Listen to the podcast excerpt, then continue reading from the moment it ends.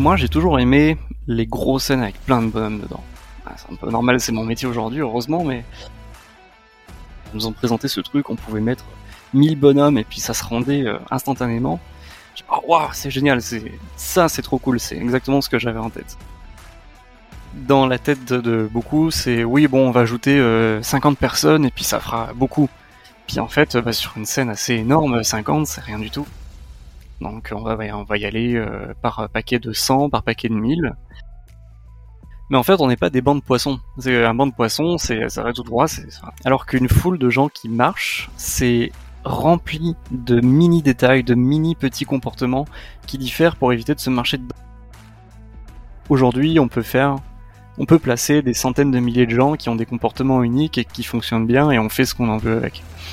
La créativité dans les humains, pas dans les machines. Je suis Sandrine Calam, passionnée de 3D depuis des années et fondatrice de The Shading, agence 3D créative.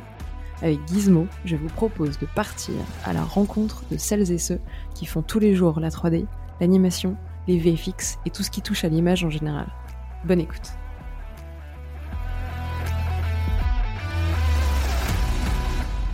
Hello, bienvenue sur ce nouvel épisode de Gizmo. Je suis en compagnie de William, avec qui euh, je vais avoir le plaisir d'échanger pendant la prochaine heure. Avant ça, ça fait plusieurs épisodes que je vous le dis, mais euh, le prochain apéro Gizmo, épisode 2, approche à grands pas. Ce sera le 7 décembre, un mardi encore. J'espère que Colanta sera enfin terminé pour qu'on puisse se retrouver sans compromis. Et ce sera encore sur Paris, euh, dans le bar précédent qui s'appelait euh, le bar Les Copains. Où, pour le coup, si vous avez envie de vous retrouver, boire une bière, discuter de 3D, mais pas que, ce sera l'occasion de se voir cette fois-ci en chair et en os. Donc notez bien cette date et on se retrouve pour l'occasion au bar Les Copains. Petite euh, pub Gizmo faite. Euh, bah, salut William, bienvenue sur Gizmo. Salut Sandrine, merci. Euh, de rien, merci à toi. Malgré le petit décalage horaire et, nos contraintes chacun de notre côté, on a un petit moment pour, pour discuter et parler de toi et, et de Crow, donc euh, c'est bien, on va aller dans la continuité de, de, de l'épisode précédent qui avait été fait euh, sur, euh, sur Golem. Euh, donc c'est bien, ça va, ça va faire une suite, on va peut-être un petit peu en discuter. Mais avant tout ça, je veux bien que tu commences par te présenter, que tu nous dises qui tu es, William, et puis que tu nous dises aussi peut-être comment t'es arrivé à la 3D, comment tu t'y es intéressé, les, les tout débuts en fait. Ouais, alors bah, moi je m'appelle William, euh, je suis aujourd'hui euh, lead crowd à Method Studio à Montréal. Euh, ça fait depuis 2013 que je bosse dans de la crowd, dans le domaine de la crowd. J'ai commencé en 2012 dans une école de 3D qui s'appelle Isard Digital à Paris. Euh, comme cette école, elle était euh, en alternance, bah, j'ai commencé à travailler dès ma première année dans un petit studio euh, qui s'appelait Icus, qui était un studio de serious game, donc des jeux d'entreprise pour les adultes pour apprendre quelque chose en particulier. Euh, j'étais là-bas en tant que graphiste et euh, pendant ma deuxième année, j'ai découvert euh, Golem parce que Nicolas Chavroux et Michael Etienne, qui Michael était un crowd TD à Micros à l'époque, étaient venus nous faire une formation d'une journée ou deux pour nous apprendre leur logiciel qui venait de sortir ou presque à l'époque. Puis je me suis dit, ça a l'air super cool.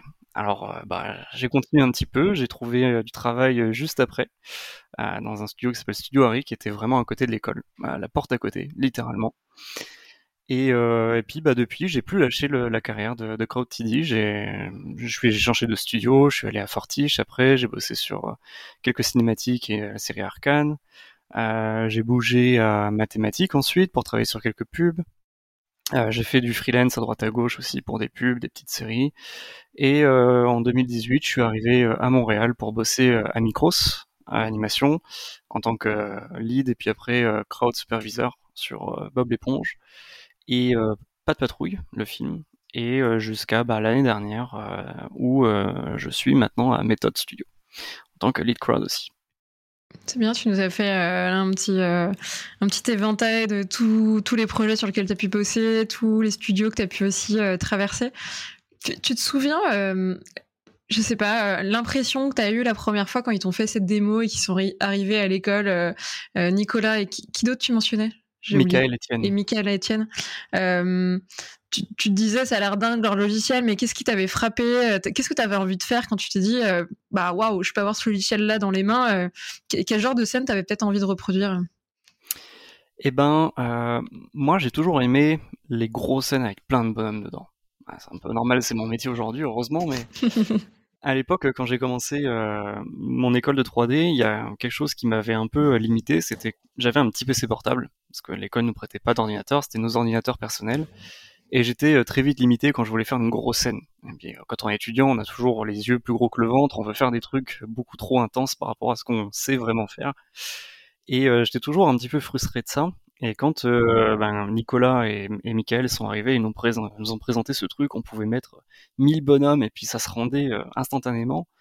Oh waouh, c'est génial, c'est ça, c'est trop cool, c'est exactement ce que j'avais en tête. Et bah, l'école après avait ce format de des intervenants extérieurs on apprenait une discipline en particulier, et après on avait une espèce de TP à faire d'exercice sur ce truc-là. Et bah, la première scène que j'ai faite, c'était euh, évidemment, en tant que fan de Star Wars, euh, une scène sur Star Wars avec des clones qui marchent en rang, euh, très militaire. L'exercice typique parfait quand tu fais de la foule, quoi. Mm, mm. Je pense que je vais ouvrir un club de tous ceux qui sont passés dans Gizmo, qui sont fans de Star Wars. c'est ça, vous allez être pas mal nombreux. Est-ce que c'était pas à la fois c'est très impressionnant ce genre de scène comme tu dis où il y a énormément de, de, de, persos qui constituent une foule euh, et qui d'un coup euh, peuple et donne de la vie. Enfin c'est pas juste un personnage principal qui est tout seul dans un désert. T'as vraiment euh, bah, de, la, vie qui, qui est donnée et, et, ton plan tout d'un coup il prend une autre dimension que juste un perso tout seul où t'as l'impression que oui il est perdu en plein milieu de ce désert pour le coup, ces robots, ils avaient peut-être un peu tous la même animation. Euh, c'était des clones. Euh, ils sont tous un peu bêtement dupliqués. Euh, malgré peut-être le côté impressionnant de, ce plan-là, il était peut-être assez facile. Maintenant, tu te dis a posteriori, c'était ah un bon exercice pour commencer. c'est ça, tout à fait. Aujourd'hui, c'est quelque chose que tu refais en cinq minutes. Mais moi, je me souviens à l'époque, en une semaine, j'étais en train de me creuser la tête, à dire ah, comment est-ce que je peux faire ça? Mais c'est super cool de voir que même si, comme tu dis, c'est des clones tu peux arriver à détailler le, la chose suffisamment pour leur donner une petite identité propre à chacun, avec euh, des textures différentes, avec euh, des armes différentes. Et c'était ça aussi qui m'a beaucoup, euh, que j'ai beaucoup aimé quand ils ont fait cette démo, c'était que c'était pas juste de la duplication mm, mm. où tout le monde est pareil, c'est que tu pouvais rajouter des petits trucs à droite à gauche toi-même pour avoir quelque chose de très très cool et unique. Et ouais, c'est ça qui m'a beaucoup plu. La spécificité, tu peux la mettre après un peu dans, le détail, même si l'animation elle était quasiment générale et, et, commune à tous les clones, euh, tu allais twister et, faire en sorte qu'ils étaient tous un tout petit peu différents à un détail près pour que euh, visuellement euh, ça, ça, fonctionne et que tu te dises pas attends il y a un truc chelou, vraiment ils sont mille mais mille identiques à la pièce quoi. C'est exactement ça, ouais, ouais, tout à fait. Et, euh, et, du coup, tu sors de l'école, tu sais déjà que tu veux te spécialiser ou tu es généraliste et tu as encore envie un petit peu de tout expérimenter avant de te de peut-être choisir et peut-être te spécialiser? Euh, ben, cette époque-là, j'étais pas encore sûr de savoir que je voulais me spécialiser là-dedans, euh, parce que j'avais fait une formation VFX, donc effets spéciaux, où on voyait tous les domaines de, ce, métier-là. Puis tout m'intéressait un petit peu pareil, tu vois. Ah, j'aimais bien la modée, j'aimais bien l'animation, j'aimais bien la texture. Et euh, même si la, foule me plaisait vraiment à l'époque, euh, c'était plus le fait que je voyais pas de métier euh, en stage ou en alternance qui me faisait dire ah j'aimerais bien voir, mais si j'ai pas l'occasion, je sais pas comment je pourrais faire ça. Et puis bah en fait l'occasion s'est présentée à moi presque du jour au lendemain, comme une fleur posée sur mon clavier. Et c'était ce studio-là qui recrutait des gens spécialisés dans de la foule. C'était vraiment l'offre d'emploi parfaite pour moi qui était en plein questionnement à ce moment-là. Et je me suis dit, ben, allez, allons voir, moi ça me plaît. J'avais une petite bande démo minuscule avec un exercice, avec mes clone troopers euh, de Star Wars. J'étais tout fier de moi. Et, euh, puis, ben, j'ai eu le, le, le, le Euh, et, puis bah, après ça m'a plu, donc euh, j'y suis allé vraiment un petit peu, euh, pas la fleur au fusil, pas comme ça, mais en espérant pouvoir me dire bah tiens si ça me plaît j'aimerais bien continuer. Et puis bah, au bout de deux semaines, je me suis dit ouais c'est ça que je veux faire, c'est vraiment trop cool quoi. Ouais, ça allait être un peu plus concret et, et ça allait au-delà de juste là un, travail étudiant ou bah, t'avais peut-être entreaperçu ce que ça pouvait être, mais pas tout le spectre de ce que ça englobait, de, faire de la foule, ton, ton job à, temps plein. Qu'est-ce qu'à ce moment-là, tu as découvert aussi, peut-être comme sous-spécialité dans la crowd, que tu n'avais pas du tout envisagé quand tu étais étudiant?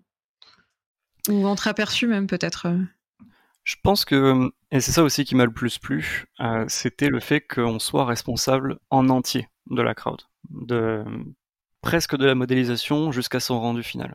Parce que dans le métier aujourd'hui, à moins d'être généraliste, on est assez compartimenté en uniquement modé, uniquement texture, ce genre de choses.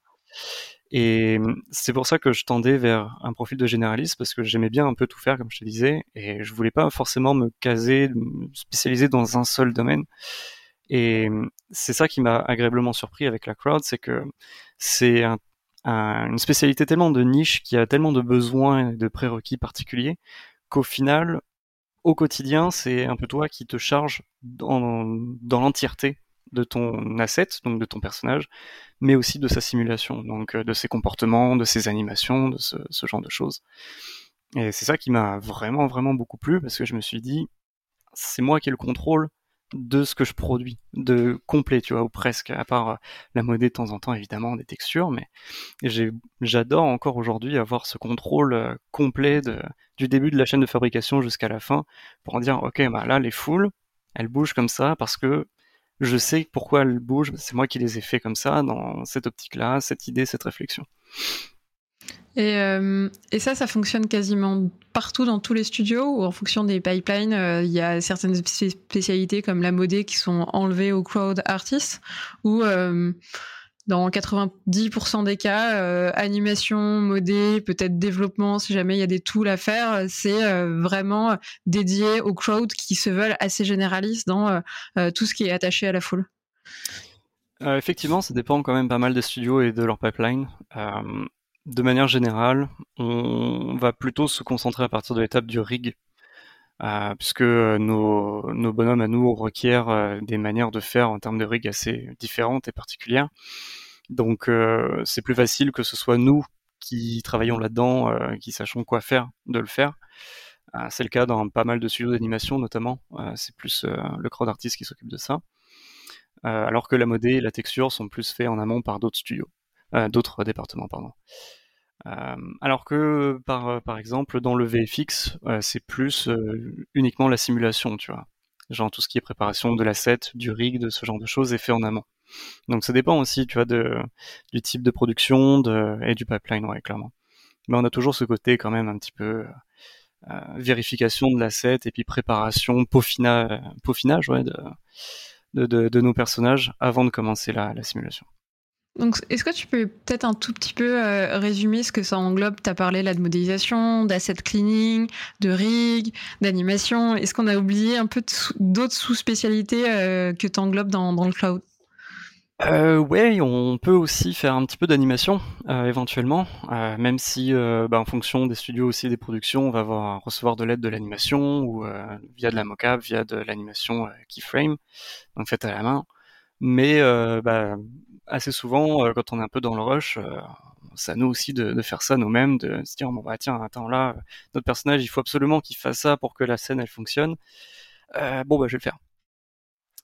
Donc euh, ça c'est assez cool aussi. On a ouais, du rig, de l'animation, de temps en temps de la modée de la texture, on a du rendu aussi euh, pour euh, voir un petit peu ce que ça donne, parce que des fois c'est des scènes qui ont des dizaines de milliers de personnages, donc si on donne ça à un lighter sans avoir vérifié que tout bug, bon, il va pas être très content en face, donc c'est pas mal aussi de, de regarder, d'être bien sûr de ce qu'on fait avant, avant d'envoyer ça.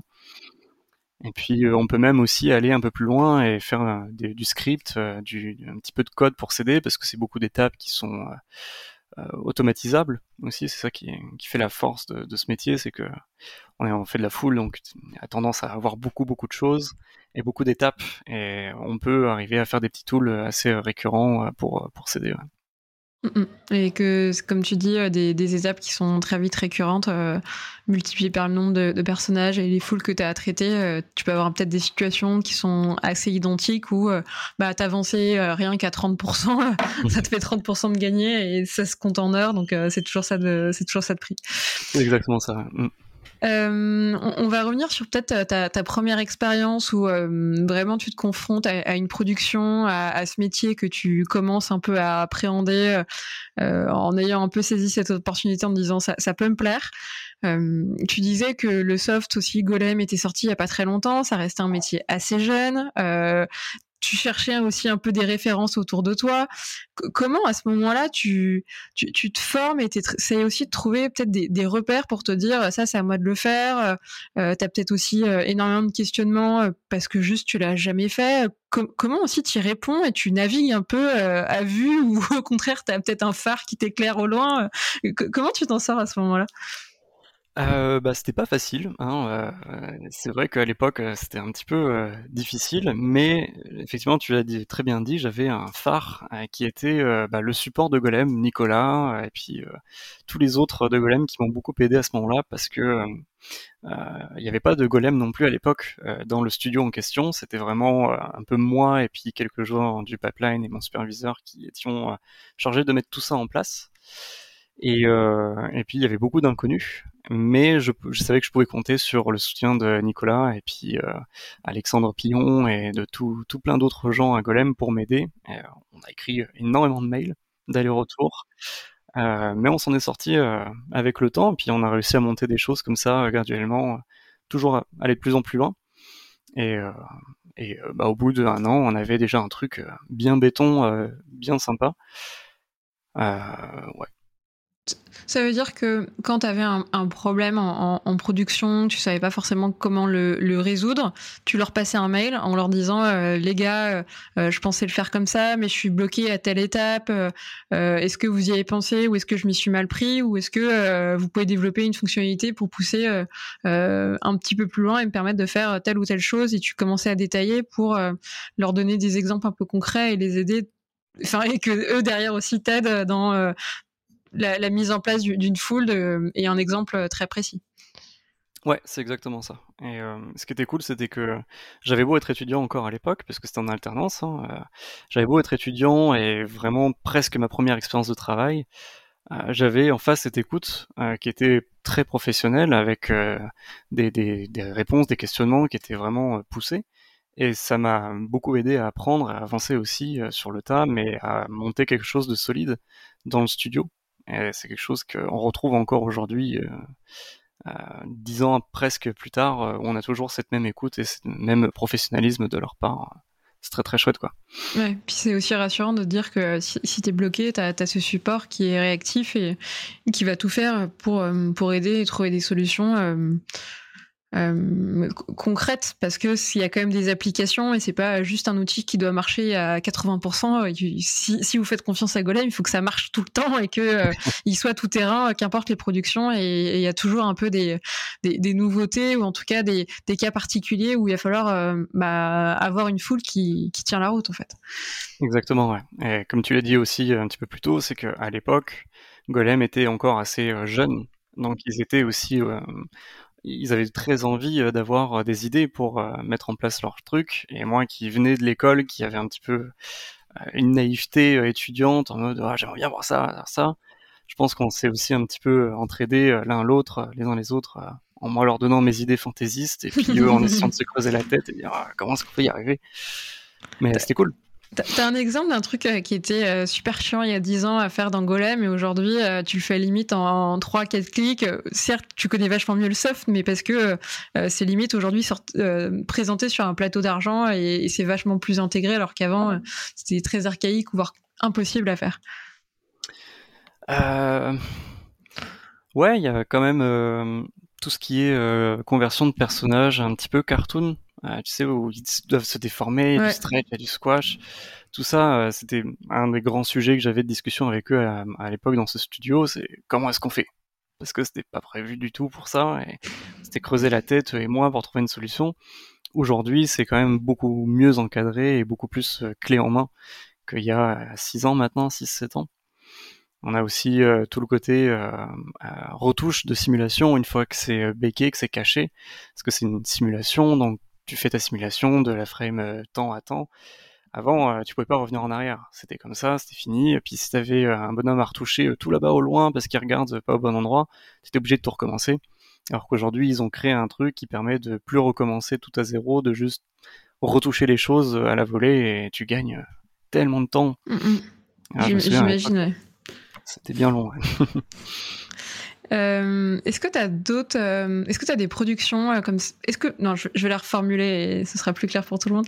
est-ce que tu peux nous parler d'une prod où, où, tu nous expliques un peu les différentes étapes de production avec un, un besoin de d'une foule, comment tu l'appréhendes et qu'ensuite comment tu le mets en place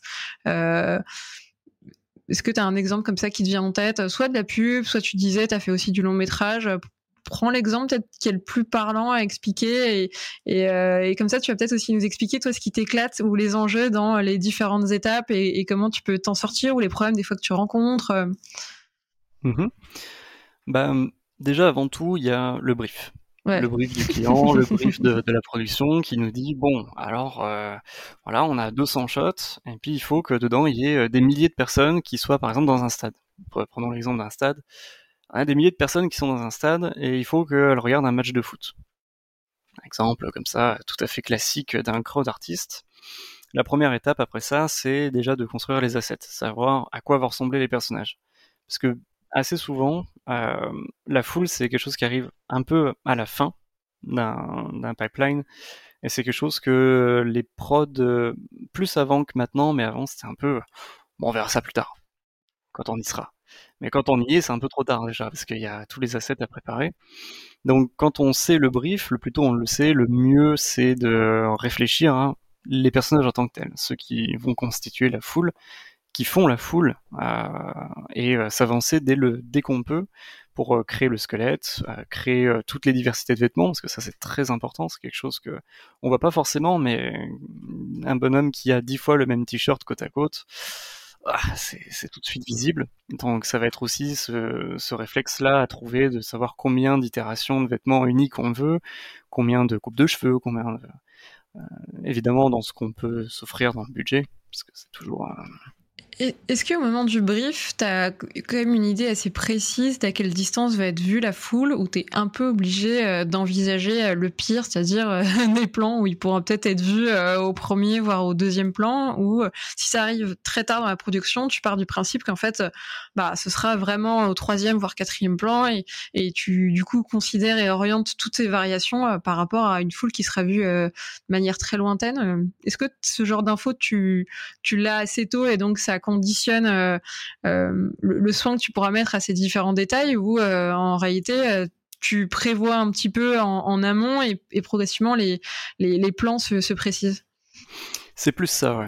C'est au début tu as le brief un petit peu flou de la vision du réalisateur qui oui bon ça j'aimerais bien comme ça. Puis en fait en réalité c'est beaucoup de petits shots qui s'ajoutent au fur et à mesure de l'édit et euh, très souvent, on se retrouve à faire de la foule en très très très gros plan.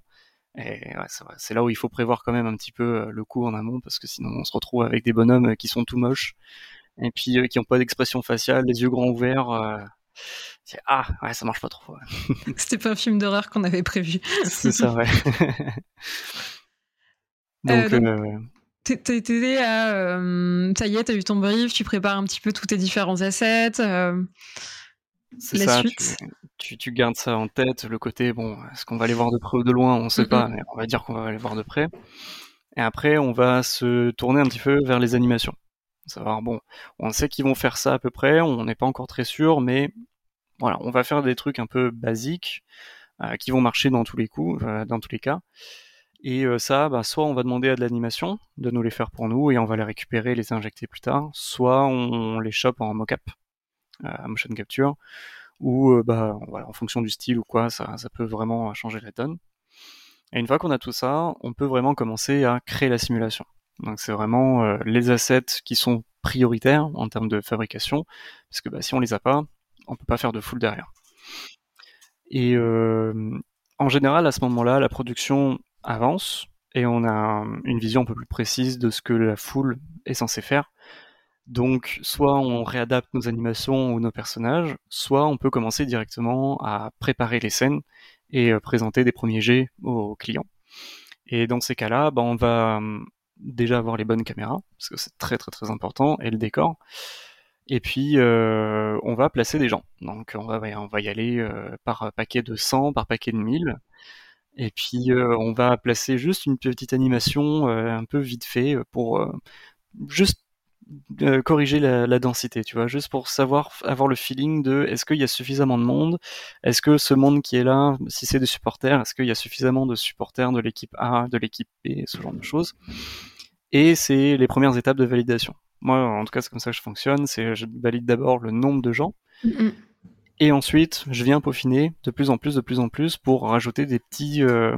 Au début, c'est rajouter un peu plus de d'expression, un peu plus de comportements un peu variés. Puis après, quand ça, ça passe, on va encore raffiner et puis dire, bah tiens, là, ça serait bien de faire des petites scénettes. Puis genre, euh, celui qu'on voit un peu de près, euh, bah, plutôt que d'applaudir tout droit comme un piqué, bah, il va se regarder, il va se tourner à côté pour parler avec son copain, puis euh, s'il y en a un qui marche à côté de lui, euh, qui renverse sa bière, bah, il va réagir à ce qui se passe. Enfin, plein de petites scénettes comme ça pour qu'au final, itération après itération, itération, avoir une foule qui soit vraiment euh, unique.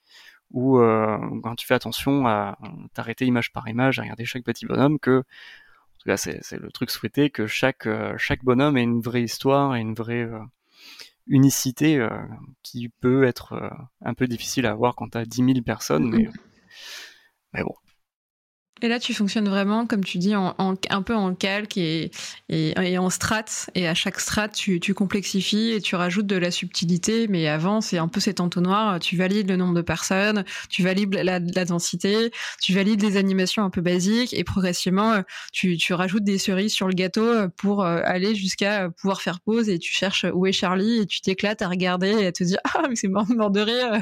ce qui se passe au fond à gauche. Le mec qui attend aux toilettes, il en peut plus. Plein, plein, de petites scènes que tu te serais éclaté, à, éclaté à, faire. Euh. Tu parlais aussi tout à l'heure de euh, développement qui peut être un peu nécessaire sur, sur des tools. Euh, dans, dans ce genre de stade, quel, quel plugin, quel script, quel développement tu pourrais faire qui pourrait peut-être te faciliter la vie ou faciliter la vie de, de, tes équipes sur la mise en place de, de cette foule dans un stade? Euh, Ce serait principalement pour tout ce qui est import de l'asset dans la scène. Euh, parce que ben, tu vas avoir peut-être deux gabarits de personnes, un homme, une femme. Puis après, tu vas peut-être te dire, ah, mais j'aimerais bien avoir des gens qui sont un peu plus mastoc, euh, un petit peu plus fins, un petit peu plus gros. Donc ça, ça va être des personnages encore à part. Et ces personnages à part, il va falloir eux aussi les créer, les importer, leur mettre des animations, leur mettre des petites scénettes. Et hum, c'est tous ces personnages-là, et ces imports, et ces créations de comportements, qui à la longue quand on a deux, ça va. Quand on a 25, ah, ça commence à être un petit peu plus euh, long à faire. Et c'est là où l'automatisation prend tout son sens parce que ben, toutes ces étapes que tu peux facilement automatiser, c'est fini avec deux lignes de code. Quoi. Mm, mm. Bah, et puis surtout, là tu l'expliquais très bien, tu as différentes... Euh, euh, je sais pas, euh, entre les animations, euh, les différents détails que tu vas leur donner parce que c'est des objets qui tiennent et compagnie, tu as déjà tes, tes, banques et un peu ton, ton pipe qui est prévu pour un nouvel import. Si tu as 20 nouveaux imports, euh, tu as, envie de leur faire suivre le, le, tuyau le plus rapidement possible et pas toi te recoltiner tout ça à la main. Est-ce que tu as des réflexions de, de réalisateurs à nous partager ou quand tu leur as fait soumettre pour validation des, des foules à différentes étapes tu t'es rendu compte qu'ils n'étaient pas forcément alignés ou, euh, ou en tout cas ils n'avaient pas cette vision-là de la, foule et, quelque part ces étapes de validation t'ont servi à toi pour derrière bah, changer ton fusil d'épaule et à l'inverse eux peut-être comprendre aussi votre métier, c'est-à-dire que bah, dès le premier jet il n'y a pas la foule finale mais euh, c'est des ajustements et une discussion euh, de, de, deux équipes et d'individus en fait entre eux. Ouais, tout à fait. Ça arrive même assez souvent parce que dans la tête de, beaucoup, c'est oui, bon, on va ajouter 50 euh, personnes et puis ça fera beaucoup. Puis en fait, bah, sur une scène assez énorme, 50, c'est rien du tout. Donc, quand tu essaies de respecter le brief d'un client qui est assez euh, pointilleux, ah, tu prends retake sur retake parce que c'est assez difficile de quantifier vraiment une, foule en tant que telle.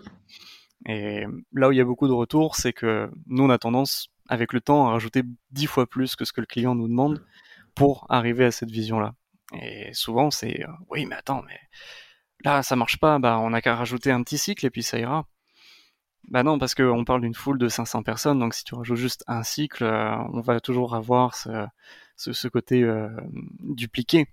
C'est toute cette dimension de, de, préparation et de quantification qui, qui permet de, de, enfin, qui est pas souvent là entre le client et puis le crowd artiste. C'est ouais la, la, partie où on va dire on se, se fight un peu plus euh, dans les deux parties, mais bon après euh, une petite euh, itération en leur montrant vraiment ce qu'on a en tête, là ils comprennent qu'effectivement ouais 50 personnes c'était peut-être pas assez, alors que 5000 ouais ça a tout de suite un petit peu plus de gueule quoi. Ou les, les 50 c'est seulement la première ligne, mais ils se rendent pas compte que derrière il va en falloir énormément pour que ils aient vraiment l'impression de, de, densité. C'est ça. Est-ce que tu peux nous dire la différence, euh, toi, dans la mise en place de Full entre des productions euh, de pubs, de longs métrages et peut-être de séries, si tu en as fait? Je crois que tu as fait de la série. Ah, j'ai fait de la série, oui, tout à fait. Euh, mais en termes de création de Full, il n'y a pas tant de différence. c'est plus en, en, fonction de ce qu'on peut se permettre en termes de budget. Qu'est-ce qui coûte euh. cher alors à faire en full que tu peux pas forcément te permettre? C'est euh, surtout tous les petits détails que tu peux rajouter. Tu sais, dans une simulation, euh, comme je te disais tout à l'heure, un mec qui renverse sa bière et puis il fait un cirque autour de lui parce qu'il pousse les gens. Ça, c'est quelque chose. En pub, on peut pas trop se permettre parce que la pub c'est assez rapide et puis avec des budgets un peu plus serrés. Alors que tout de suite dans une série d'animation, par exemple, on est un peu plus libre parce que c'est il euh, y a plus de moyens, plus de personnages aussi, plus de petites animations que tu peux demander. Donc c'est plus ouais en termes de ce qu'on peut se permettre vraiment, plus que euh, ce qui change techniquement, parce que mm, après le process reste exactement le même. C'est préparation de l'asset, préparation des animations, préparation de la simulation, et puis on, on vient peaufiner, peaufiner, peaufiner jusqu'à avoir un résultat plutôt cool.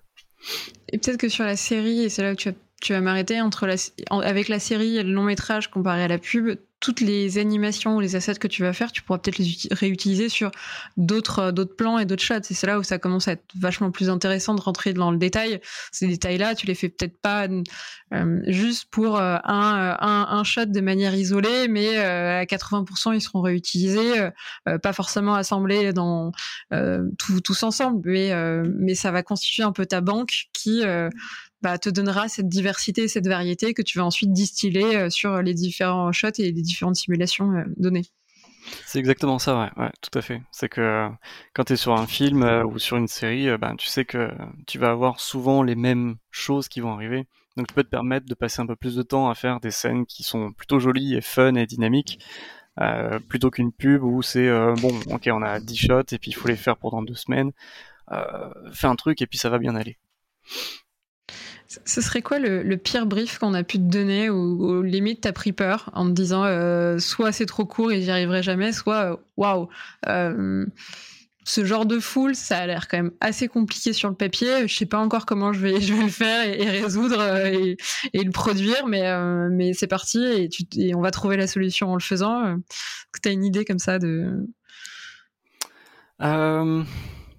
Ouais, j'ai un, bon souvenir euh, d'une prod à Fortiche euh, où euh, c'est pour un, une cinématique, une espèce de, clip de, musique slash cinématique où on avait un problème, c'était que à un moment il y a des personnages qui se battent dans un champ de blé. Et le champ de blé, il y a du vent dans tous les sens, les bonhommes ils se battent, il y a des effets de magie, ça explose, c'est le truc incroyable quoi. Et euh, à ce moment-là, personne ne savait comment faire ça. Est-ce qu'on faisait ça en FX 3D Est-ce qu'on faisait ça à la main? Est-ce que euh, un cauchemar? Et moi, je me suis dit, et pourquoi on le ferait pas en golem? Pourquoi on le ferait pas en crowd? Tu parles de quoi? Des, effets de magie? Non. Des, des champs de blé, du champ de blé au complet, de chaque épi de blé. Et je me suis dit, mais attends, mais si euh, si on peut, alors j'ai réfléchi, mais techniquement on peut le faire en crowd. Et j'ai vendu mon brief comme ça au client, enfin au, patron, et ils m'ont dit bah vas-y, essaie voir. Et je me suis retrouvé un petit peu quand même euh, pas très malin sur le moment parce que je me suis dit ouais c'est bon c'est passé, ah maintenant faut le faire. Ah bon bah ok alors c'est parti. Et puis bah, pendant un mois et demi deux mois j'ai euh, fait euh, bah, des, des, du blé. J'ai fait des champs de blé. j'ai fait du blé qui bouge avec du vent. J'ai fait du blé qui réagit avec des bonhommes qui marchent. Et et puis bah, j'y suis arrivé. J'y suis arrivé, j'ai fait un, super grand champ de blé avec 100 000 euh, bouts de blé uniques gérés en tant que crowd au final, euh, et euh, ça marche vachement bien, je trouve. Mais comment tu le déconstruis ça? Parce que, enfin, quelque part, Golem, il n'était pas câblé pour faire des champs de blé, il est câblé pour faire des persos comment, euh, comment tu mets le égal en face de perso euh, et euh, brin de blé Comment tu mets le égal sur des simulations, sur des animations où normalement Golem, c'est des personnages qui bougent? Comment tu as pu les faire réagir peut-être à des personnages qui passaient aussi à travers ce champ? Golem, il gérait pas, il gère pas le vent, c'est pas de la simulation. Comment euh, tu les faisais aussi réagir avec ce vent? Est-ce que tu peux un petit peu détailler comment toi dans ta tête t'as appréhendé le problème et tu t'es dit, ok, c'est pas des persos, mais c'est tout comme et il y a plein de similitudes. Euh. Ouais, bah c'est, tu l'as très bien dit, c'est comme des persos. Donc euh, j'ai traité ça comme un personnage unique. J'ai, fait, j'ai modélisé un blé, vraiment une tige avec un, petit bout de blé et puis j'ai mis des os dedans puis euh, j'ai demandé à avoir une anime de blé qui fait comme ça. Et euh, quand j'avais mon blé qui était fonctionnel, je dis allez, j'en mettre 10, j'en mettre 100, j'en mettre 10 000, je vais faire un gros patch. Ok, ça marche bien. Qu'est-ce qu'il y a après à faire? Ah bah il y a faire du vent. Donc bah là, ce que je me suis dit, c'est comment est-ce que le vent ça fonctionne? Alors j'ai regardé plein de vidéos, je me suis euh, intéressé un petit peu au vent. et euh, et bah en fait j'ai juste poussé des cubes sur mes blés, puis je trouvais que ça réagissait plutôt pas mal. Puis euh, je me suis dit, bon, bah, le vent, euh, ça marche bien. Attends, des cubes, euh, pour simuler le vent, tu mettais des volumes et le blé réagissait au passage de, de ces cubes et donc se courbait et ça donnait visuellement l'impression de, vent qui balayait le champ, c'est ça? C'est exactement ça, ouais. C'est faire, essayer de, de s'approcher au plus possible de la réalité. Où le vent, c'est une masse comme ça, un peu solide, qui va souffler, déformer le machin. Et euh, c'est euh, la même, euh, la même, comment je pourrais dire, j'ai fait la même approche qu'une approche réelle, enfin réaliste plutôt, en disant bon bah pour pousser, faire cette impression de pousser, bah autant le faire vraiment sur mes blés de crowd, mes, personnages de blé quoi. Et, et, puis bah ça a bien marché aussi. Donc bah à la fin, je me suis retrouvé avec des bonhommes en cylindre qui sont euh, qui représentaient, enfin des cylindres qui représentaient des bonhommes que j'ai fait courir dans tous les sens. Puis j'ai fait des cubes partout qui roulaient sur mon blé. Ma scène elle ressemblait à rien, mais à la fin une fois que c'était rendu, bah, c'était plutôt cool quoi.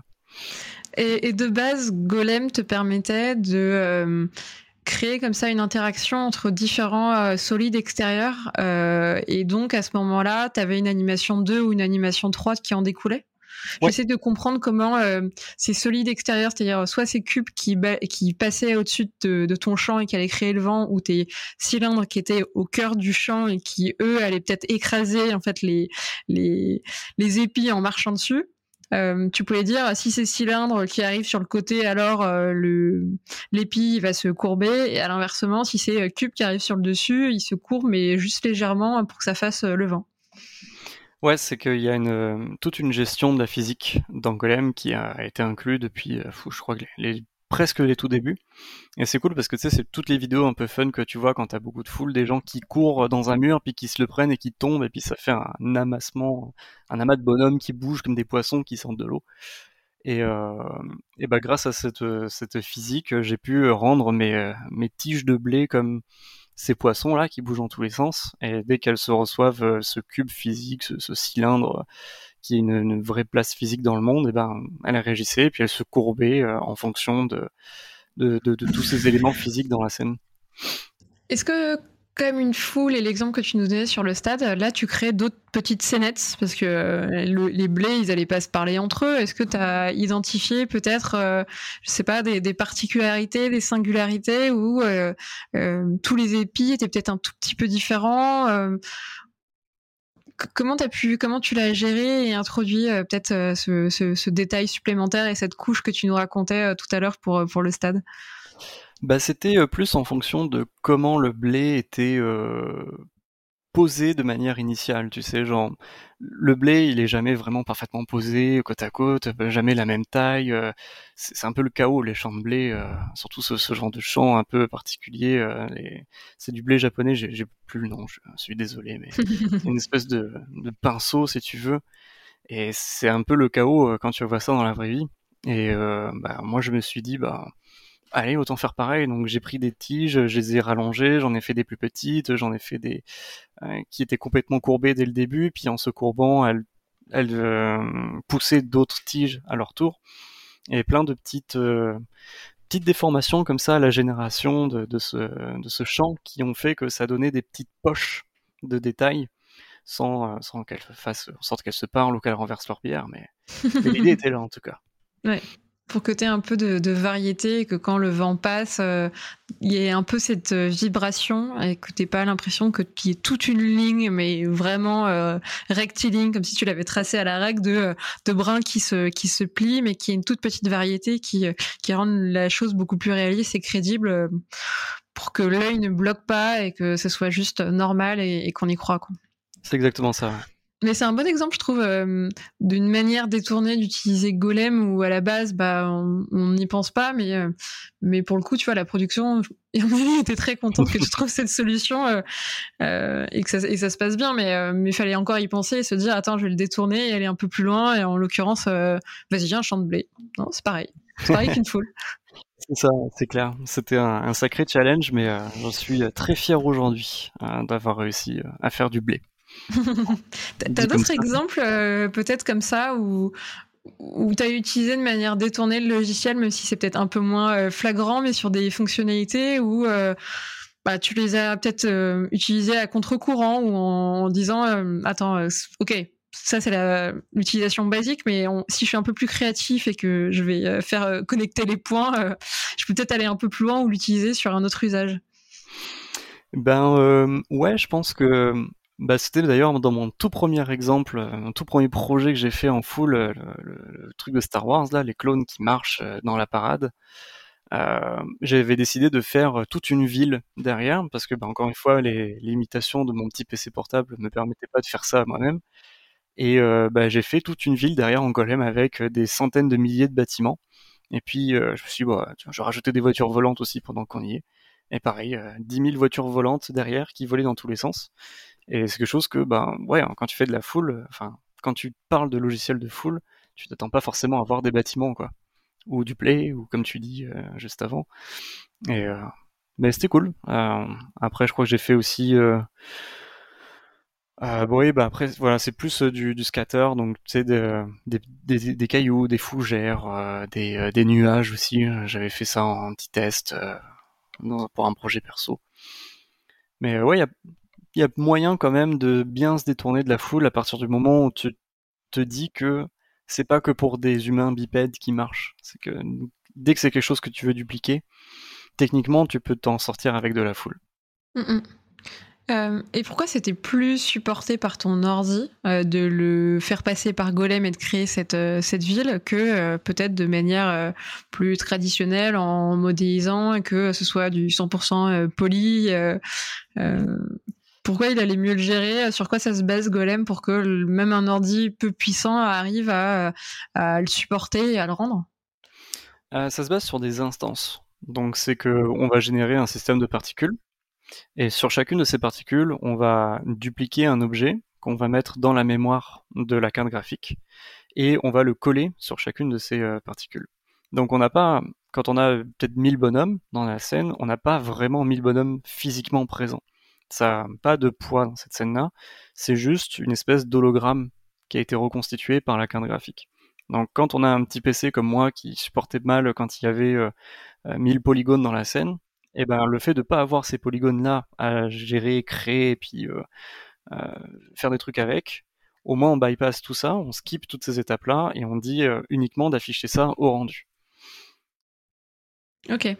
Ce qui permettait toi de clairement détourner ton ta limitation. Assez malin. Euh, qu'est-ce qui pour toi reste le plus dur à appréhender euh, encore aujourd'hui quand tu dois faire de la, foule? Est-ce qu'il y a un truc où euh, ça reste quand même un point d'attention? Parce que si c'est mal fait ou si tu passes à côté, c'est un peu le jour et la nuit sur bah, la simulation et sur le rendu de la, de la foule. Ouais, c'est principalement sur la répétition faire attention à qu'il n'y ait pas deux personnages identiques côte à côte ou euh, deux personnages euh, pas très loin mais qui ont exactement la même animation de manière synchronisée. Parce qu'on a hum, tellement, enfin on a des scènes où il y a tellement de monde. Euh, genre là, aujourd'hui j'ai ouvert une scène où il y a 5000 personnes dedans. c'est pas facile de quand même faire attention à chacune de ces 5000 personnes et de regarder si bah, la personne A elle est en même temps que la personne qui est tout au fond là-bas à droite. Donc c'est quelque chose que moi je fais attention à garder comme œil, cet œil très critique et très attentif à la répétition et être sûr d'avoir le plus de diversité possible. Parce que c'est quelque chose qui se voit pas quand ça marche bien, c'est un travail un peu invisible, mais dès qu'il y a une foule où on a de la répétition, on a de la synchronisation, ah, là ça saute à l'œil. pour moi en tout cas, ça, c'est quelque chose que je, fais très attention à ça en tout cas. Mais tu vois, sur euh, Bob l'éponge, ou pour le coup, quand t'as des foules et je, sais pas, c'est quoi, c'est quoi leur, euh, leur créature, euh, je sais plus à quoi ils ressemblent les, les persos. Si je vois à quoi ils ressemblent, mais je sais pas si ça se rapproche d'un animal ou non. Euh, tu parlais tout à l'heure des, des foules euh, dans le stade, des, des, hommes, des femmes, où tu allais pouvoir jouer sur les cheveux et compagnie. Là, ils se ressemblent tous, à part, tu vois, sur le t-shirt, sur le short. Euh, tu, tu, peux jouer sur beaucoup moins de choses, et pour autant, ils étaient euh, très nombreux. Sur quoi d'autre t'arrives à jouer pour que, quand je fais, je m'y suis amusée, hein, euh, quand je fais pause, j'en trouve aucun qui se ressemble et qui a la même expression, qui, comme tu le dis, est un clone à l'instant T. Euh, là, tu as quand même beaucoup moins de cordes sur lesquelles jouer et, euh, et pour créer cette variété, euh, comment tu t'y prends et peut-être euh, comment tu comment tu joues sur ça alors? Eh ben, on fait avec ce qu'on a. en d'autres termes, c'est que on va demander à avoir de la, de la, diversité en termes de texture, parce que les formes ne doivent pas bouger, comme tu l'as dit, c'est des formes, surtout sur Bob l'éponge, où euh, au contraire, d'autres productions, on a un gabarit de foule, de, un homme, une femme, et puis dedans on a 50 t-shirts différents, puis ça passe très bien. Ici, euh, le challenge, c'était que on avait 40 personnages qui étaient uniques. Avec euh, peut-être ils avaient un pantalon différent, mais ils pouvaient pas changer de, forme, ils pouvaient pas avoir plus de vêtements que ce qui était donné. Donc, bah, on a réussi à négocier d'avoir des couleurs de peau différentes. Et en mélangeant les couleurs de peau et en faisant le plus de diversité possible avec les personnages, euh, bon bah voilà, après c'était à l'œil à dire bon bah alors lui là, ah non il ressemble trop à celui qui est juste derrière, donc on va le remplacer par un autre poisson qu'on voit euh, dans le rang euh, tout au fond à droite. Et c'était beaucoup plus minutieux que d'autres productions pour le coup, parce qu'il fallait vraiment avoir cet œil-là de bien bien bien attention. C'était très long, mais mais on y arrivait. Mais c'est là où je rebondis sur ce que tu disais tout à l'heure t'es content de pouvoir créer des euh, euh, un peu une sélection à la main quand la simulation a été faite pour euh, changer certaines exceptions et que t'es pas besoin de relancer toute ta simulation quand tu te rends compte que le perso au premier plan tu t'as remplacé par l'autre poisson qui était au cinquième ou au sixième plan mais, mais que tu puisses un petit peu faire ces, switches une fois la simulation faite et que tu t'aperçois que bah, il y a quelques petits détails qu'il va falloir un peu un peu régler et que ça marche pas du premier coup. C'est ça. Euh, aujourd'hui, on a parlé que de Golem que tu utilises. Est-ce qu'il y a d'autres softs qui peuvent être un peu imposés en, production et, euh, pour faire de la foule? Est-ce que euh, des fois, tu as besoin d'en combiner plusieurs Il y a d'autres, effectivement, d'autres logiciels qui existent. les plus connus aujourd'hui sont Houdini et Atoms et aussi Massive. Euh, c'est un peu les principaux concurrents de Golem. Euh, ils sont tous euh, différents à leur manière, avec des features en plus, des trucs en moins. Aujourd'hui, ça reste quand même pas mal Houdini et Golem en termes d'utilisation dans le monde. Mais ce qui est bien, c'est qu'on a très rarement besoin de mélanger les, logiciels entre eux. C'est que tous les logiciels sont assez, ils se suffisent assez à eux-mêmes. Ils ont tellement de features qu'au final, peu importe la solution qu'on utilise en termes de full, ça reste toujours la même idée. C'est plus la manière dont on arrive au résultat final qui est différent. Et c'est ça aussi qui, est chouette, c'est que euh, on peut toujours arriver à, s'en sortir. C'est pas parce qu'on se spécialise dans Golem comme moi je l'ai fait euh, au début de ma, carrière que bah, c'est fini, je peux plus jamais rattraper le train de Houdini ou euh, partir sur notre logiciel. C'est que c'est assez interchangeable dans l'idée et l'idée justement reste la même l'idée de fabrication est différente, mais l'idée de la foule en tant que telle est identique. Et, euh, et euh, oui, on n'a pas besoin vraiment de, de connaître ou de travailler avec d'autres logiciels. On peut suffire à, un seul et puis changer à chaque production et, et trouver son bonheur après un petit peu euh, quand on veut, quoi. Oui, et puis cet œil et ce soin du, détail et, cette méthodologie que tu, mets en place quand tu crées des foules, euh, que demain tu utilises Houdini ou Golem, euh, ça, ça change pas radicalement. Ça changera, oui, les données que tu dois mettre dans le logiciel, euh, la manière dont tu vas, le mettre en place, parce que ce sera Houdini et puis Golem, mais, c'est tout. Tu pourras faire valider tes étapes de, production de la même manière et, ta méthodologie restera intacte pour, avancer et progressivement peaufiner tes, tes foules. Exactement, ouais, c'est ça, tout à fait. Euh, pour le coup, je pense que tu as fait plus de foule que la plupart des gens qui écoutent cet épisode ou, même moi. Euh, qu'est-ce mhm. que tu as pu apprendre euh, sur l'humain, sur les foules en masse que tu connaissais pas du tout à la base ou que peut-être un, un œil totalement novice ne voit pas ou n'arrive pas à identifier. C'est peut-être euh, euh, le plus gros défaut des juniors que tu que tu formes, qui font de la foule, qui font euh, toujours cette erreur un peu un peu basique, mais ils n'ont pas encore assez étudié et observé pour se rendre compte qu'il y a des trucs qui qui fonctionnent pas. je dirais que c'est quand tu fais des, des gens qui marchent. Ça a l'air d'être assez simple, dit comme ça. Oui, on prend un et on les fait marcher tout droit mais en fait on n'est pas des bancs de poissons. Un banc de poissons, c'est ça va tout droit, ça, ça, se préoccupe pas de plus que ça.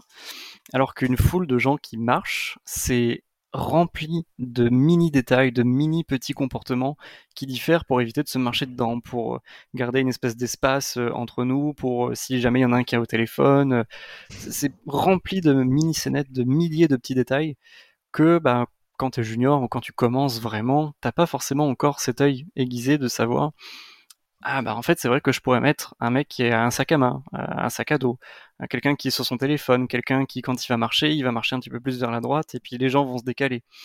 C'est, je dirais que c'est ça qui, qui, qui pêche un peu le plus et euh, sur lequel j'essaie de former au plus possible mes équipes à faire attention à tous ces micro détails que pour la vie de tous les jours on s'en rend même pas compte, mais quand on regarde une simulation un peu basique, ah, quelque chose qui va pas. C'est un, truc qui te, qui te ronge un petit peu euh, de l'intérieur.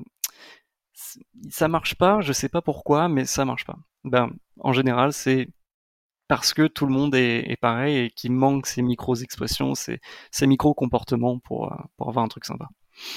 et puis le côté très droit, très rectiligne, très carré, euh, euh, oui, c'est un peu la base dans nos espaces 3D, mais en permanence et qu'importe ce qu'on fait, on est toujours à essayer de casser ça pour le rendre un peu plus naturel, organique. Et c'est pareil pour des mouvements. Euh, euh, la plupart des gens, on est rarement on marche en ligne droite, à part s'il faut courir d'un point A au point B. Là, on essaiera de choisir la ligne droite et encore, il peut y avoir une crevasse, un trou, on va l'éviter. Euh, mais combien de fois dans la rue, t'as un mec qui est sur son téléphone, euh, très rapidement, il vire vers la gauche et pour pas se le taper, on fait un petit écart euh, parce qu'on sait jamais s'il va relever la tête ou s'il restera dans, dans son monde et, et, sur son téléphone. C'est ça. quel type de foule, toi, tu trouves le plus intéressant à, à traiter Est-ce que c'est peut-être des animations cartoon où tu avais vachement de contraintes comme sur Bable l'éponge?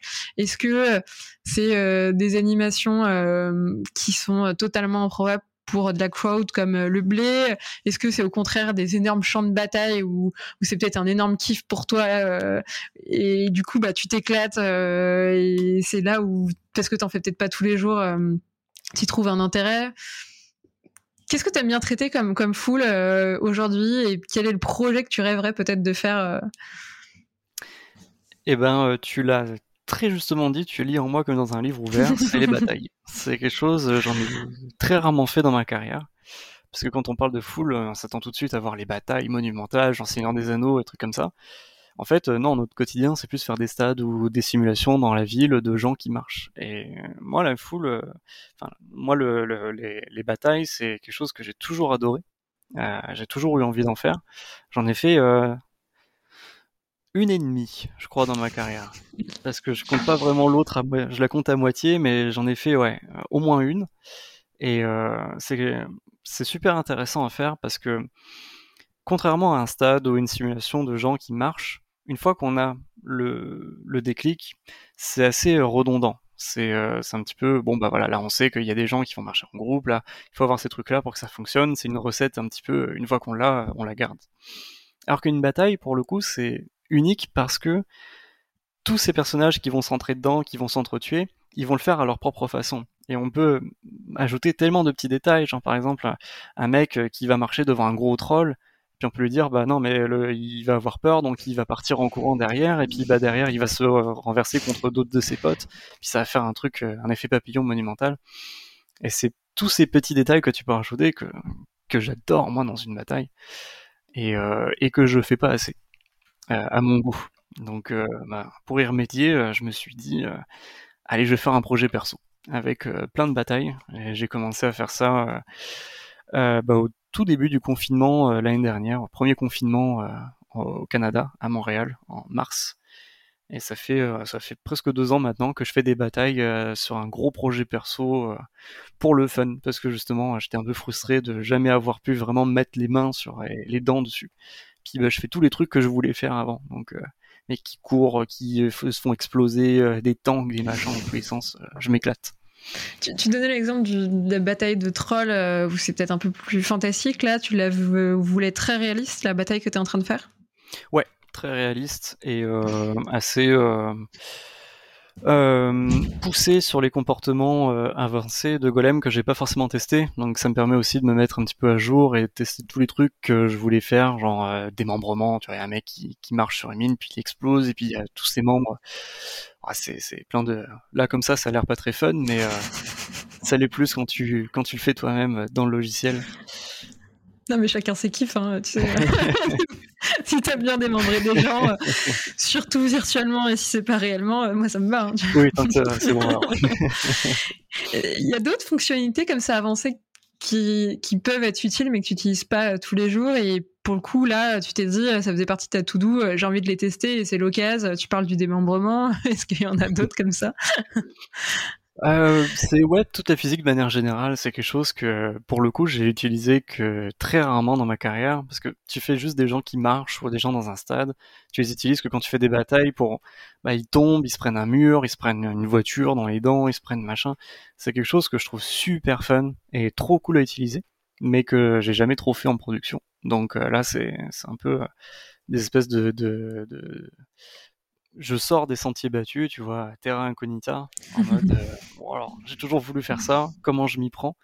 Et j'arrive encore à découvrir plein de trucs, alors que ça fait euh, 8 ans maintenant que je suis avec Golem, juste parce que, ben, euh, j'ai jamais eu l'occasion de, de, faire ça avant. Donc, euh, moi, la physique, je trouve ça trop, trop cool et trop utile. Et, et je suis bien content de l'utiliser sur mon petit projet perso, malgré tout. En l'occurrence, là, la physique, tu l'utilises pour la réaction à toutes les explosions? Si euh, les persos euh, marchent sur euh, des mines ou, ou juste peut-être reçoivent une bombe pas très loin et donc ils explosent. tu parlais de tanks, s'ils se font aussi tirer sur des tanks? C'est ça, ils se font écraser par des tanks, si ou même tu sais façon 1917, ils courent et puis ils se prennent un truc par terre, puis ils roulent, ils tombent et puis ils se relèvent et puis ils recourent. C'est rajouter plein de petits trucs un peu fun comme ça. Fun d'un œil d'un crowd d'artiste évidemment pas de ces mecs-là qui vivent l'enfer au quotidien. On l'aura compris.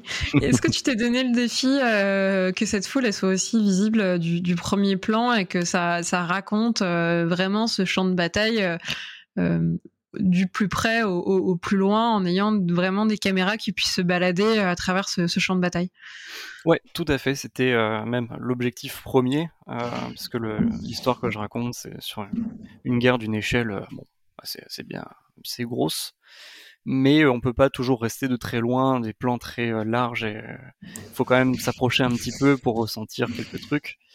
Et euh, c'était vraiment la première chose que j'ai faite quand j'ai travaillé mes assets. C'est bon, faut les voir de près. Donc je vais essayer d'optimiser tout mon process en ayant en tête toute l'expérience de mes prods d'avant pour dire ok, eh ben là quand je le fais, ça va être beau, puis en plus ça va passer au premier plan avec du golem. Et j'essaye de vraiment utiliser Golem euh, pour tout. Tout, tout ce que je peux, j'utilise euh, Golem. Donc, euh, tu vois, le coup des champs de blé, bon, je mets pas de blé là, mais je mets des cailloux. Puis je mets des bonhommes, puis je mets des véhicules, et puis je mets des machins. Et puis au final, mon but, ce qui, me, ce qui me fait un peu vibrer dans ce projet, c'est d'essayer de remplacer tout ce que je peux par du golem. Le, tu veux tout golémifier. C'est ça, ouais. Euh, qu'est-ce que ça change euh, dans ta manière de bosser? Tu nous as parlé de la préparation des assets. Est-ce que ça change d'autres choses, que ce soit euh, visible au premier, au deuxième ou au troisième plan? Ça change quand même pas mal, ouais. C'est que hum, la foule, on s'attend toujours à ce que ce soit dans le assez loin, tu sais. Euh, J'ai beaucoup aimé le terme de Nicolas euh, dans son dans son passage à, Gizmo, la floule, la, la floule qui est floue. C'est très justement dit, ça m'a beaucoup fait rire parce que c'est vrai, c'est quelque chose où, voilà, les assets sont assez euh, je vais pas dire vite fait, euh, bien fait, parce que voilà, il y a quand même un savoir derrière d'autres départements, mais disons que c'est pas l'attention du le, cœur de l'attention, tu vois, en tant que tel. Donc euh, ça change beaucoup la donne quand toi tu le fais, et puis tu dis bon, ah ouais, alors je pourrais faire un truc vraiment vite fait parce que j'ai la flemme, mais bah, il faut que tu te forces derrière à penser à tout ce plan proche, donc tu vas mettre beaucoup plus de polygones, tu vas faire un soin particulier aux textures, euh, au aussi, tu vas profiter d'avoir plein de petites subtilités que tu t'en fiches en fait quand tu es euh, sur un bonhomme. Tu le vois dix mille fois euh, très très loin, c'est juste une masse noire. Donc ouais, c'est clair que ça change énormément. Mais bon, tu t'y fais. Et en termes d'optimisation, si t'as que des persos qui sont super lourds, super détaillés, est-ce que c'est les mêmes que tu peux mettre au deuxième ou troisième plan? Est-ce que Golem il gère cette optimisation pour que ton ordi il crache pas si tu as des persos qui, font tous 30 euh, 000 euh, polygones euh, Comment c'est géré parce que au final ça peut aussi te rajouter du boulot si tu dois faire un peu euh, quatre stades euh, euh, de, de, subdivision pour que tes persos ils soient détaillés mais un peu moins pour le deuxième et que ce soit quasiment des boîtes pour le cinquième parce que tu te dis c'est des points noirs et eh ben malheureusement c'est ça qu'il faut faire. C'est plein de petites différences en termes de niveau de détail. Parce que tu peux mettre un personnage qui a genre un million de polygones ah, il marche super bien du premier plan, c'est génial, t'es super content. Mais comme je le disais plus tôt, c'est une espèce de duplication en fait que Golem fait. C'est juste que tu vas dupliquer tant de fois par particule ce bonhomme-là. Donc t'en mets un, t'en mets deux, t'en mets dix, t'es tranquille. Quand tu commences à en mettre 5000 qui font chacun un million, même si c'est une espèce d'hologramme qui n'est pas vraiment physique, euh, bon bah ta carte graphique, euh, elle souffle un petit peu euh, trop fort. Donc c'est dans ton intérêt aussi, pour pouvoir en mettre beaucoup plus, de faire tous ces niveaux de détail où plus ça va et moins tu, tu densifies le, maillage et les textures pour que à la fin tu puisses faire une espèce de comme dans le jeu vidéo tu sais une, gestion des niveaux de détail où plus t'es proche plus tu vas avoir un truc euh, fourni. Et ça heureusement Golem a un moyen de le faire euh, automatiquement. Nous on leur donne juste euh, on lui donne juste des niveaux de détail et puis après c'est en fonction de la caméra il va arriver à le faire pour toi. Donc t'as pas trop à t'en soucier. Tout ce que tu as à faire c'est le perso donc tu passes du temps, mais après tu dis, je suis tranquille pour le reste. Ok, cool. Ça fait partie des, fonctionnalités qu'ils ont et au moins t'as pas à, te, à toi perdre du temps et à faire ces niveaux de détail à la main. Euh, il, s'en charge. Il fait, il fait les bons choix normalement. ouais, ouais c'est clair, ouais, c'est ça. Ah, j'ai essayé sans. Euh, j'ai cru que mon PC allait, euh, allait exploser, donc euh, depuis je fais bien attention à ça. c'est la bonne petite fonctionnalité, la petite case à cocher qu'il faut surtout pas oublier, sinon t'es mort. c'est vraiment ça. En plus une petite case à cocher, ouais. Est-ce que tu as d'autres kiffs comme ça que tu aimerais bien faire en full ou, que tu as fait et, ça y est, pareil, c'est une case à cocher et ça faisait partie de tes, tes, tes 10 gros kiffs de, de full On a parlé du, du champ de bataille, est-ce qu'il y en a d'autres? Ah, j'aimerais bien quand même faire un truc avec des zombies façon World War Z. Ah ouais, ok. C'est un truc un peu marquant pour euh, tous les crowds d'artistes de voir tous ces milliers de zombies qui courent dans tous les sens. C'est assez cool à faire. Euh, c'est quelque chose que j'ai jamais fait pour le coup. Donc euh, si jamais un studio me regarde, qui font un film de zombies, je suis là. Mais, mais ouais, ça, ça serait bien fun à faire. Ce serait une autre euh, partie de la physique que tu pourrais expérimenter avec euh, peut-être des, tas de zombies et de certains qui sortent soit d'en dessous, soit qui montent euh, sur, sur ces zombies entassés. Clairement, ouais, ouais ça bien fun à faire, ouais. Mm.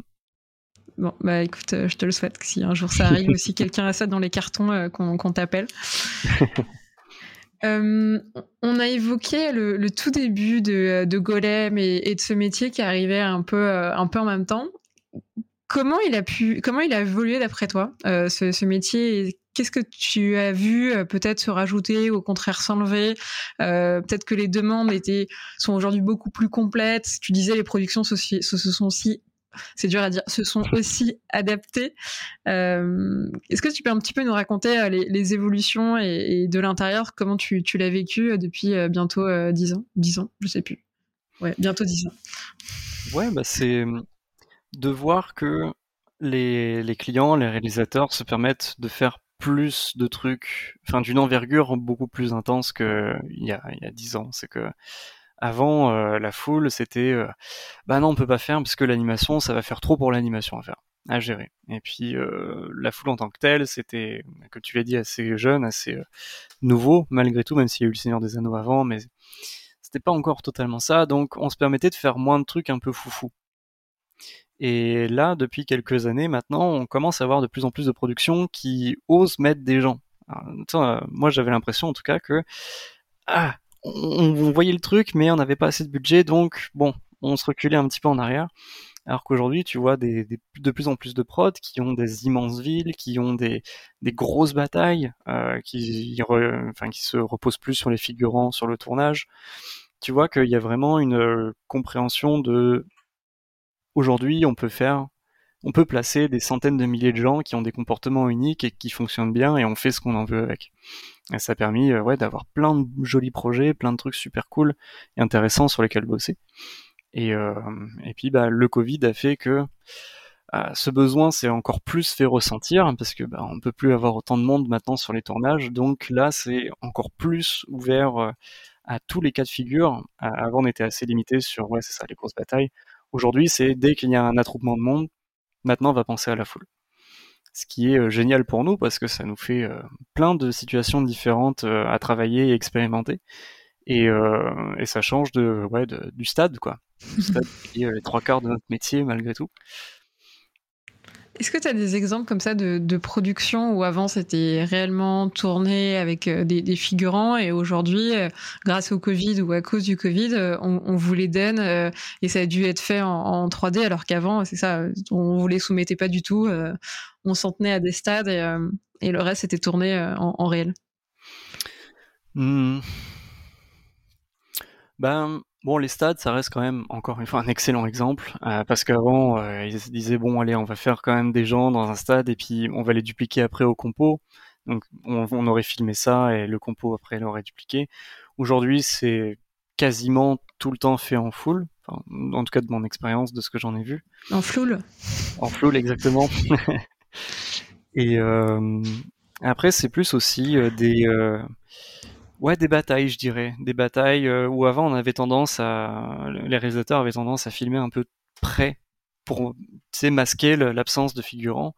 Aujourd'hui, ben, tu vois, on a des batailles comme Game of Thrones, on a des, grosses batailles euh, euh, bien stylées, bien sympas, qui ont été possibles parce qu'il y avait quand même un petit peu de figurants, mais tout le reste derrière était comblé de 150 000 personnages en crowd, quoi.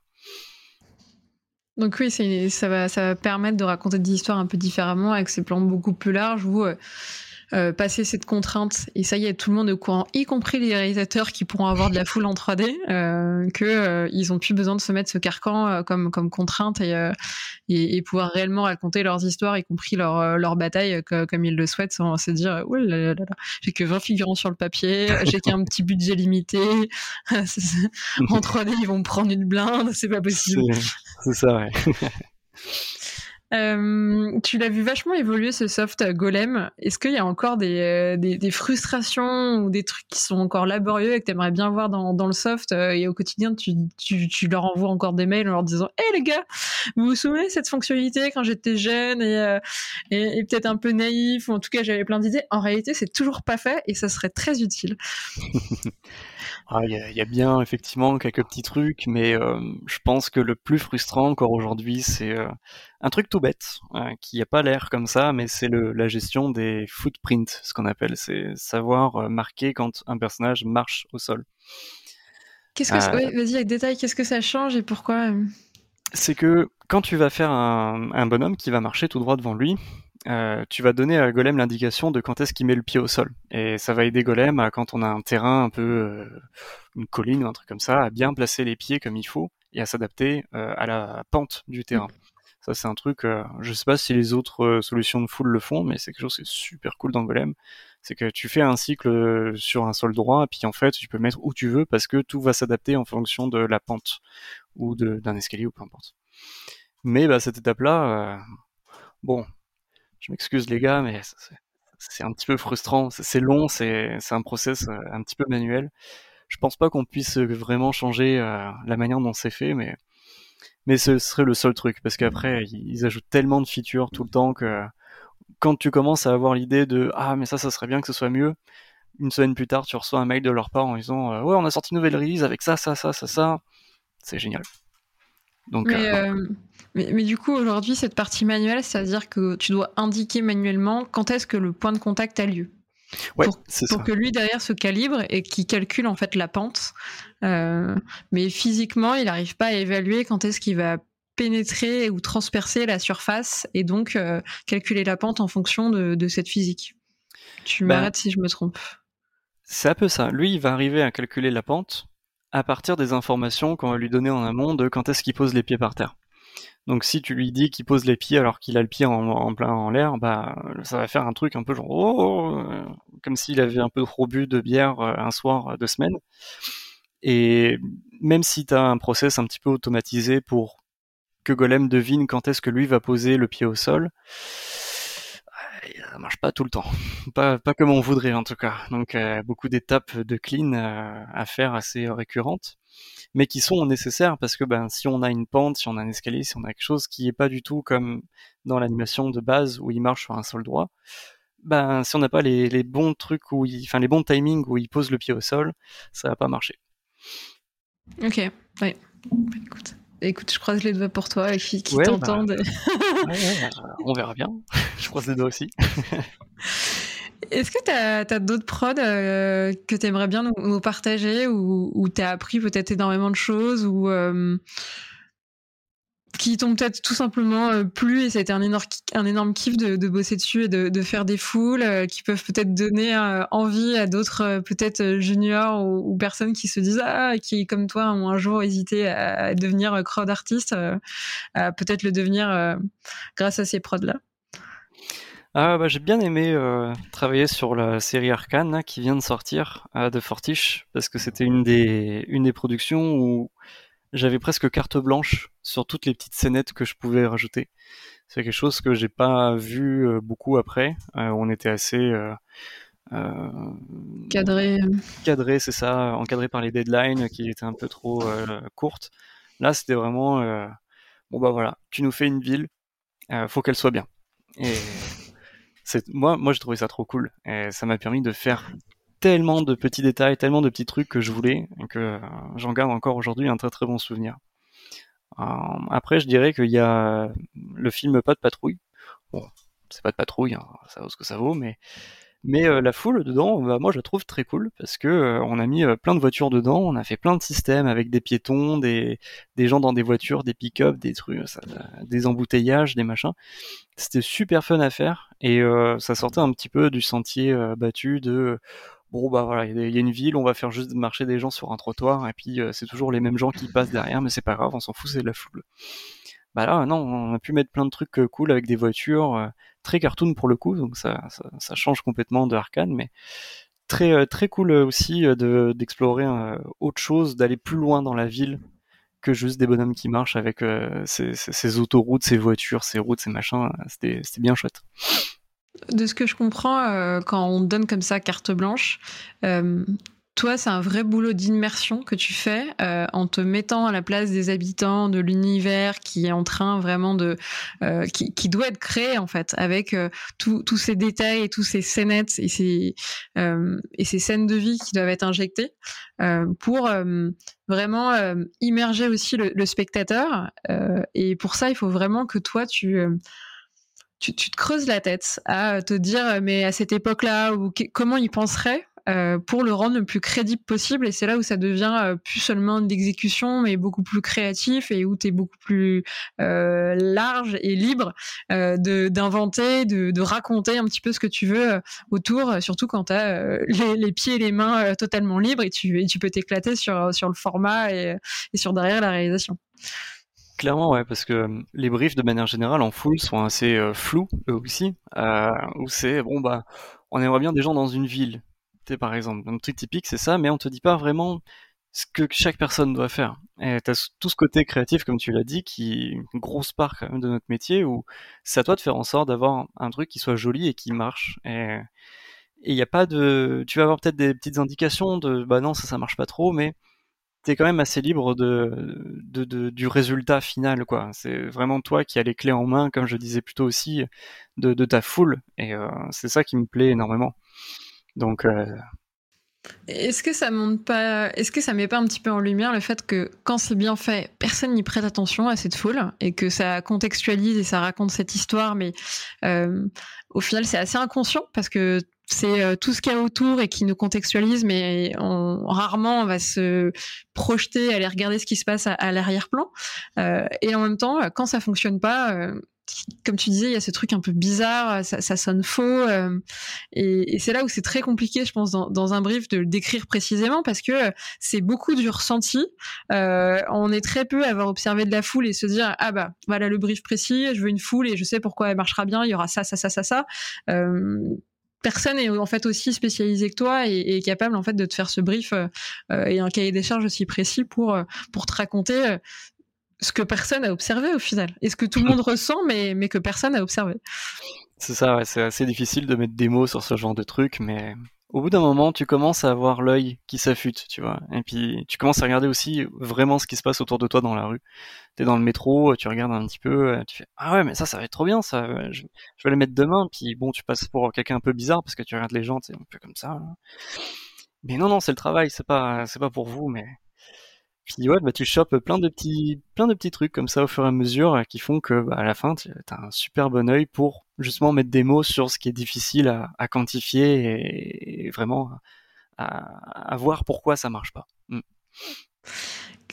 Euh, j'ai pas arrêté de le dire jusqu'à présent, mais euh, la discipline, elle a peut-être euh, 10 ans euh, ou peut-être un tout petit peu plus. Allez, comment tu la vois évoluer? Parce que ça reste comme le tout début. Là, il y a eu un petit peu un switch pendant le Covid où euh, euh, vous aviez de plus en plus de foules à faire, des foules que jusqu'à présent vous ne traitiez pas.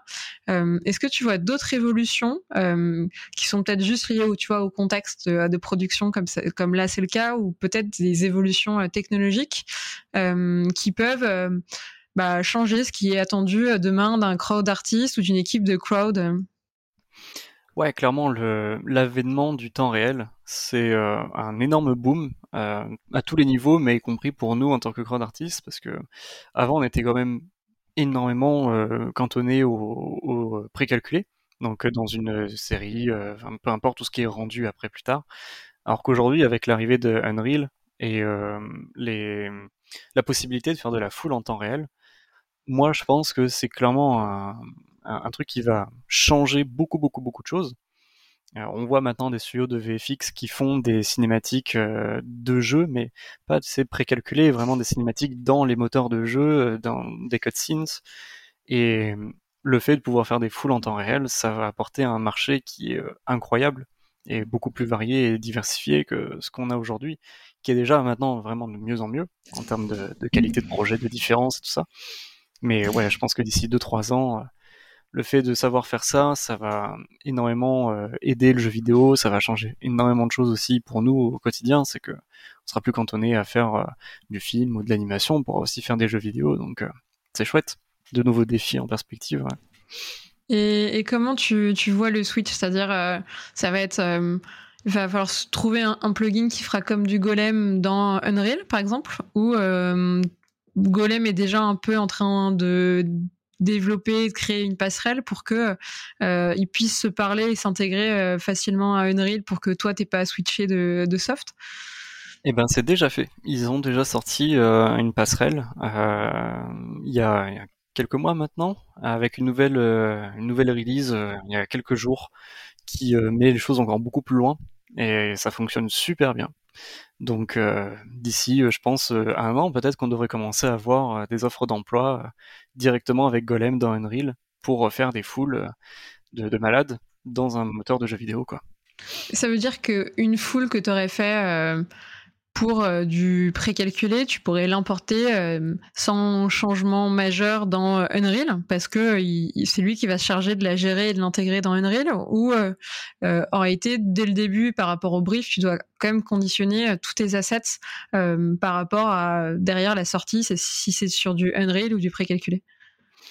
Il y a un, peu de ça, euh, parce que bah, comme tu es dans le jeu vidéo, il faut quand même faire attention au nombre de polygones et tout ça, donc il y a cette optimisation propre au jeu vidéo qu'il faut penser.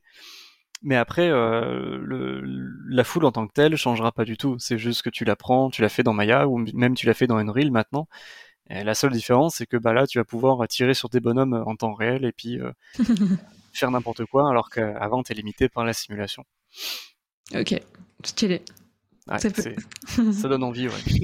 ça peut faire des belles perspectives et puis euh, te, te, donner l'occasion de bosser sur d'autres projets. Euh, et jusqu'à présent, tu as fait de la pub, du long métrage, de la série. Euh, demain, il y aura un jeu vidéo qui se rajoutera à la liste. Clairement, ouais. cool. Et puis cette fois-ci, les champs de bataille, ils seront en temps réel et puis seulement à côté en projet perso. Mais beaucoup plus fun. Plus besoin d'avoir une énorme machine pour faire des grosses batailles. c'est tout ce que je te souhaite et en tout cas ça peut, euh, ouais, ça peut rajouter un nouveau rebond et euh, et un peu plus de, de, de variété à ce job qui euh, qui est encore très nouveau et et qui a encore de, de, belles années devant lui pour pour aider toute cette production qui qui évolue et qui sont de plus en plus gourmandes en fait de de simulation de foule en tant que Covid, mais, euh, mais, mais on le souhaite aussi après. Euh. Clairement. Euh, si tu veux le bien, William, on va conclure cet épisode ensemble. Je crois que tu avais un petit peu bossé de ton côté et tu avais été quelques noms que tu, des personnes que tu aimerais entendre sur des futurs épisodes. Je crois que c'est le moment. Ouais, eh ben, moi j'ai quelques noms effectivement en tête de, de, gens pour qui j'ai beaucoup de respect. Euh, des gens que j'ai rencontrés depuis le début de ma carrière euh, à Studio Harry, euh, qui sont, qui Edouard Cellura, qui est superviseur modé aujourd'hui à, à, Fortiche.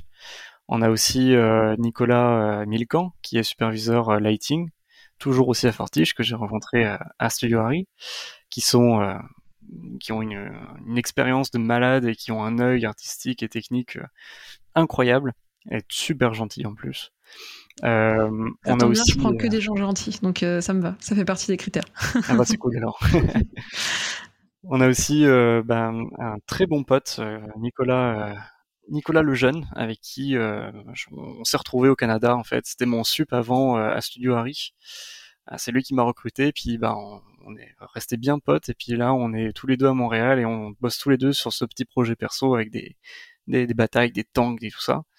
Euh, qui euh, ouais, aujourd'hui bosse en, en, FX dans un, un, studio de VFX qui est très très cool. Euh, très bonnes expériences aussi à partager.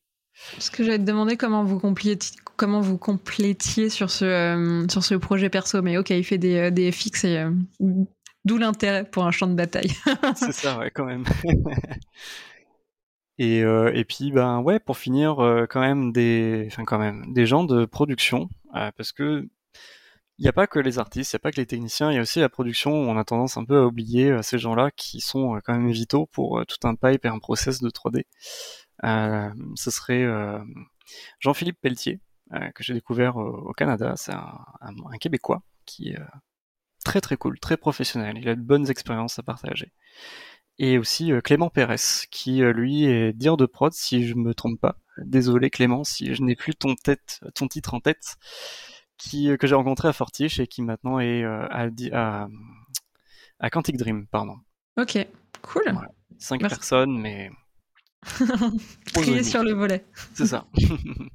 et puis de la, de la variété, euh, comme euh, ce qui, ce qui s'imprime depuis les derniers épisodes avec euh, du développement, et c'est comme ça que j'ai eu ton, ton contact, mais aussi de la production. Il y a déjà l'épisode de Céline qui est sorti sur la production, mais il y en aura d'autres, et, et, grâce à toi, ça me donne d'autres idées pour remettre le pied en production et, et l'évoquer sur Gizmo. Merci William pour ces recommandations. Et puis, la deuxième question, c'est où est-ce qu'on se retrouve? Tu as parlé de Montréal.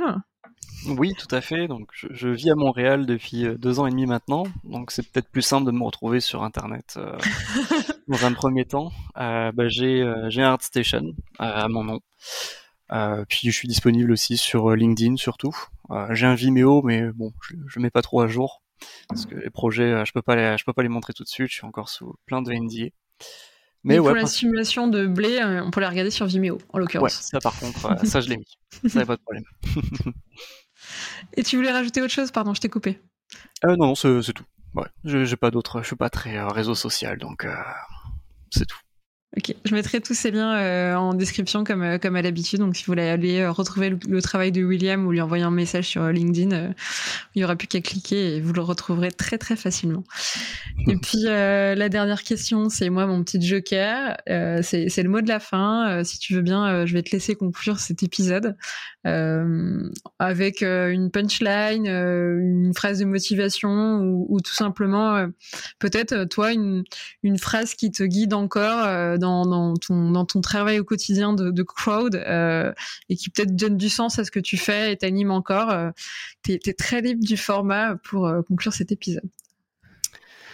eh ben, je dirais que c'est un métier où on apprend énormément tout le temps. Et il faut jamais partir garder sur ses acquis. Il faut toujours essayer d'apprendre plus que ce qu'on peut faire ça n'a pas de sens comme ça. Je vais, mais euh, c'est quelque chose qui me qui m'aide beaucoup à avancer, c'est de toujours essayer d'aller plus loin que que ce qu'on peut vraiment faire comme résultat. Genre, pas se satisfaire de ok c'est bien là, essayer d'aller pousser la chose encore plus loin pour donner toujours le meilleur de ce qu'on peut faire.